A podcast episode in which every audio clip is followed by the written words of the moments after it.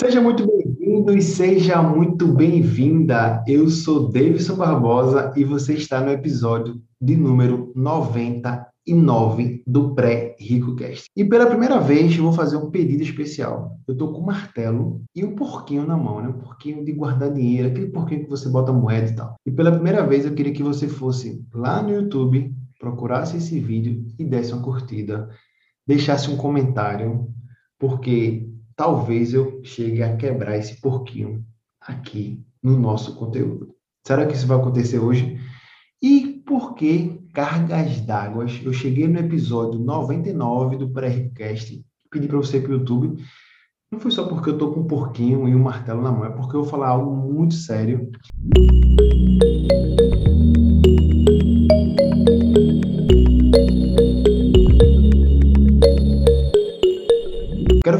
Aqui para vocês sobre inflação. Quero falar um pouquinho aqui para vocês sobre inflação. O fato é o seguinte: uma pessoa fez um comentário, um comentário, talvez não tão feliz em um dos meus posts, e ele falou assim: "Ah, esse negócio de investir não é tão preciso assim não. É só eu poupar 10, 20% do que eu ganho e aí já solucionou todos os meus problemas. Por que Davidson ele foi infeliz? Vê bem, 10%, 20% é excelente. Poupar é preciso. Todo mundo vai precisar gastar menos do que ganha ou ganhar mais do que gasta. Isso essa conta tem que estar clara na cabeça dos senhores e das senhoras. Só que não adianta só poupar, porque o nosso dinheiro perde valor no tempo através de um negócio chamado inflação. Eu vou fazer uma retrospectiva histórica aqui, vocês vão entender melhor como funciona, vou dizer como que aconteceu no Brasil e vou dizer qual é a saída principal. Então fica aqui comigo. Se você já achou esse vídeo aqui no YouTube, dá uma comentada, dá uma compartilhada, manda pro grupo assim, ó, vê que doido fazendo vídeo com martelo e um porquinho de colocar dinheiro na mão. Assista o vídeo desse doido aí que você vai gostar, beleza? Vamos lá. A derrocada, né, a caída do Império Romano aconteceu 200 e poucos anos depois de Cristo. Tudo indica que foi pelo, pelo imperador lá Diocleciano que ele começou a cunhar muitas moedas. Ele queria ser maior, construir pontes, estradas, palácios, e ele começou a cunhar muita moeda, moeda, moeda, moeda, moeda, moeda, ao ponto que a moeda perdeu valor. Vê bem, as pessoas acreditam que a solução para os problemas financeiros, a solução para os problemas financeiros é imprimir mais dinheiro. Se esta fosse a solução, seria mais fácil cada um ter uma impressora de dinheiro em casa. E aí, cada um imprimia aquilo que precisava e estava tudo resolvido.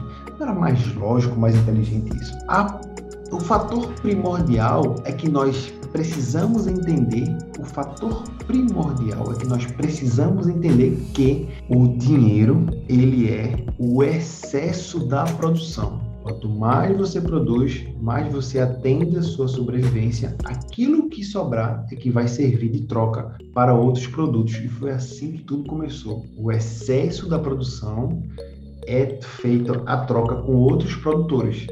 E a complexidade dessa, dessa troca foi feito o dinheiro para facilitar isso, né? Para ficar menos complexo trocar arroz por feijão, por peixe, por espada, por munição, por faca, por ter sido a complexidade do excesso da produção foi que fez surgir o dinheiro para facilitar essas trocas.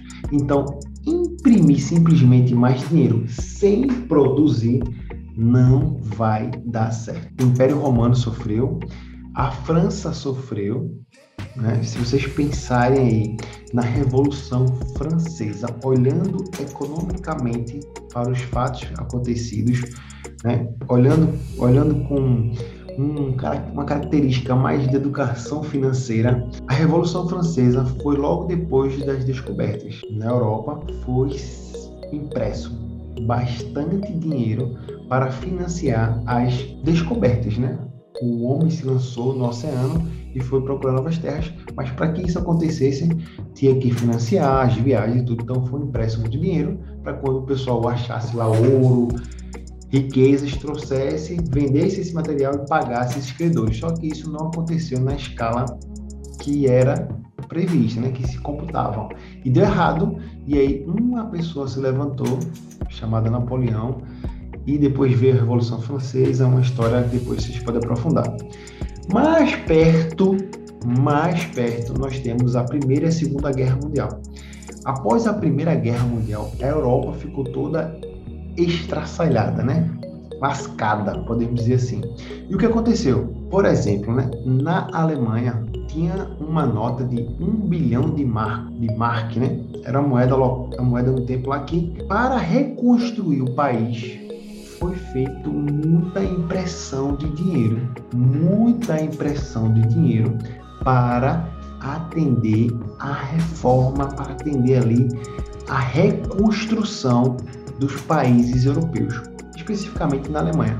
Só que quando há muita impressão de dinheiro, isso acaba pressionando muito o comércio. Né? As coisas começam a subir de valor muito rapidamente. Existe, por quê? Porque se não tem produção e tem mais dinheiro, as coisas acabam ficando muito caras. Está todo mundo em casa, com dinheiro no bolso, querendo comprar, ninguém está produzindo. Quem tem a produção vai ter que aumentar o preço. Por quê? Porque ele não tem onde comprar mais. Acaba é, lascando muito o comerciante, porque o comerciante tem que subir o preço porque ele não tem onde comprar, ninguém está produzindo, ele tem que buscar mais longe e o que acaba acaba inflacionando as coisas. Então, na Alemanha aconteceu isso. E uma pessoa se levantou e foi contra os judeus. Não sei se você está conseguindo ligar essa história, né? Uma pessoa se levantou e foi contra os judeus. Os judeus eram comerciantes, sempre foram comerciantes. Né? Existe essa fama do judeu ser o cara que está sempre negociando. E ele foi contra os judeus porque os judeus estavam aumentando os preços, quando na verdade era impressão de dinheiro que estava ocasionando aquilo lá. Então, a hiperinflação alemã pode ou foi o principal gatilho para a Segunda Guerra Mundial, o extermínio de muitos e muitos e muitos judeus, se você realmente entender essa parte da história. Mas aqui no Brasil não foi diferente, tá? Mas na década de 80 tivemos sim hiper, hiper, mega inflação. Muito dinheiro era impresso para atender uma demanda infinita do governo de pagar as contas, de bancar muita coisa.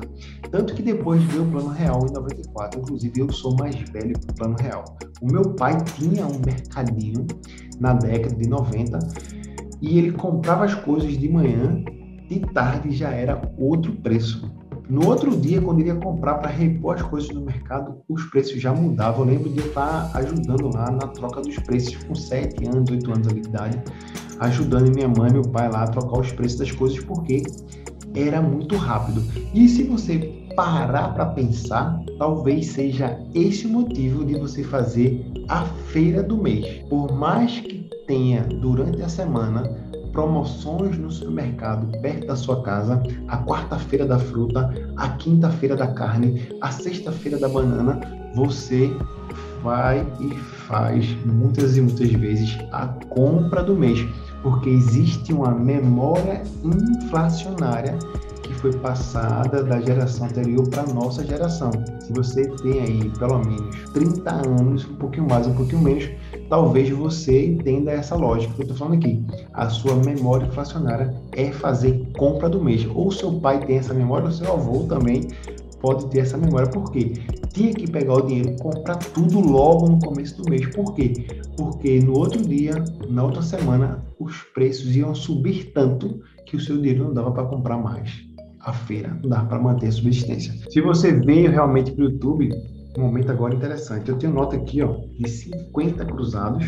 É, até então tudo bem. Mais de 50 mil cruzeiros. 50 mil cruzeiros. Imagina aí, né? Nessa época aqui era mais fácil ser milionário, né? 10 notas de 50 mil dava meio milhão de cruzeiros. 50 vezes 10, meio milhão. Se eu estiver errado, é isso mesmo. Eu tenho aqui, ó, mil cruzeiros. Imagina hoje uma nota aí de mil reais. Imagina uma nota de mil reais. Né? Tivemos notas de mil cruzeiros. Isso aqui são moedas, papel, moeda que tivemos aqui no Brasil, tá? Eu tenho aqui algumas moedas que eu guardei aqui de lembrança, né? É, quando era mais jovem, tal, meus avós também me deram, então eu tenho aqui.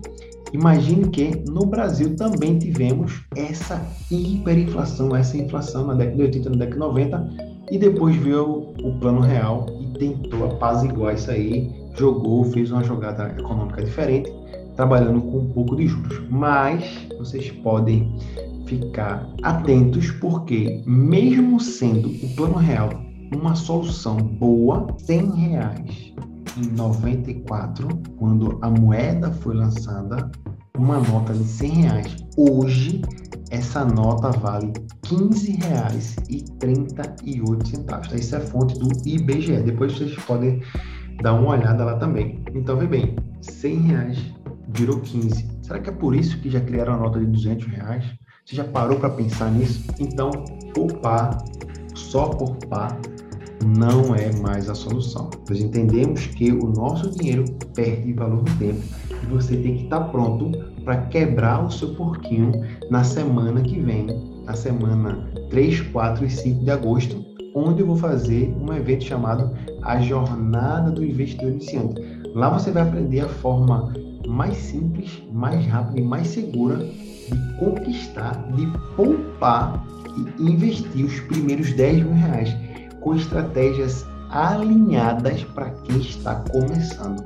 Porque se você não colocar o dinheiro para trabalhar para você, se você não começar a investir e tentar, melhor, tentar, melhor não, né? Novamente, né? Vencer a inflação, você vai estar perdendo dinheiro. Por mais esforço que você faça, por mais suado que você consiga fazer para guardar o seu dinheiro, se você estiver deixando na poupança, título de capitalização, estiver deixando em casa, estiver deixando na conta corrente, o seu dinheiro está perdendo valor no tempo.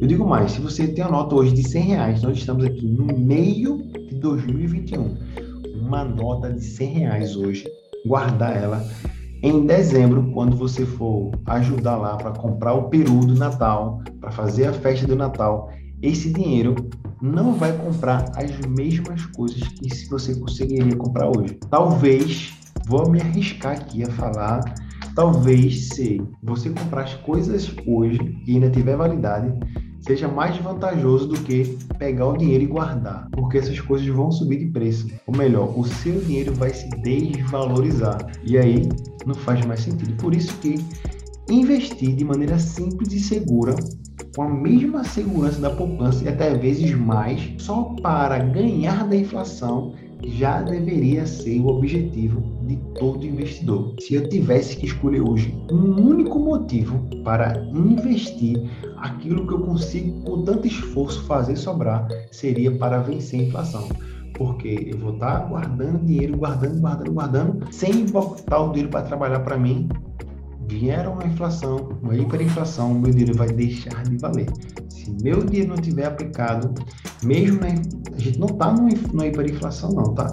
Mas a subida da inflação está grande. Nós passamos, nós passamos não, nós estamos ainda é, no meio para sair de uma crise que realmente abalou o planeta Terra. Tá? Não foi só o Brasil não, foi o planeta Terra. As coisas subiram de preços né? Antes da pandemia, eu, eu conseguia comprar ovos, né? uma caçamba, 8, 9 reais. Hoje é difícil de encontrar isso. Se você percebeu isso também, entenda que o seu dinheiro não está comprando mais as mesmas coisas. A solução é investir, colocar o dinheiro para trabalhar para que ele se retroalimente com juros e você consiga tentar não perder o poder de compra. Você só vai conseguir vencer o poder de compra quando você realmente estiver fazendo investimentos que estejam acima da inflação. Enquanto você está fazendo investimentos iniciais ali, tudo bem, você está tentando vencer a inflação e faz o total sentido.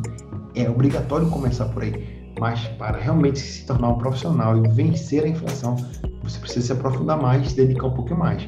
Mas vamos pensar passo a passo. O desafio ainda é o seguinte: acabou aqui esse episódio, você vai digitar no seu buscador, provavelmente seria o Google, vai colocar assim, ó, Venezuela e dinheiro. Venezuela e dinheiro. Está praticamente acontecendo o que aconteceu lá na Alemanha, perto da Segunda Guerra Mundial, onde os alemães preferiam não receber o salário, preferia receber comida, e o dinheiro ele não compravam lenha, eles jogava o dinheiro no fogo para se esquentar, porque não compensava comprar madeira. É mais fácil colocar o próprio dinheiro no fogo.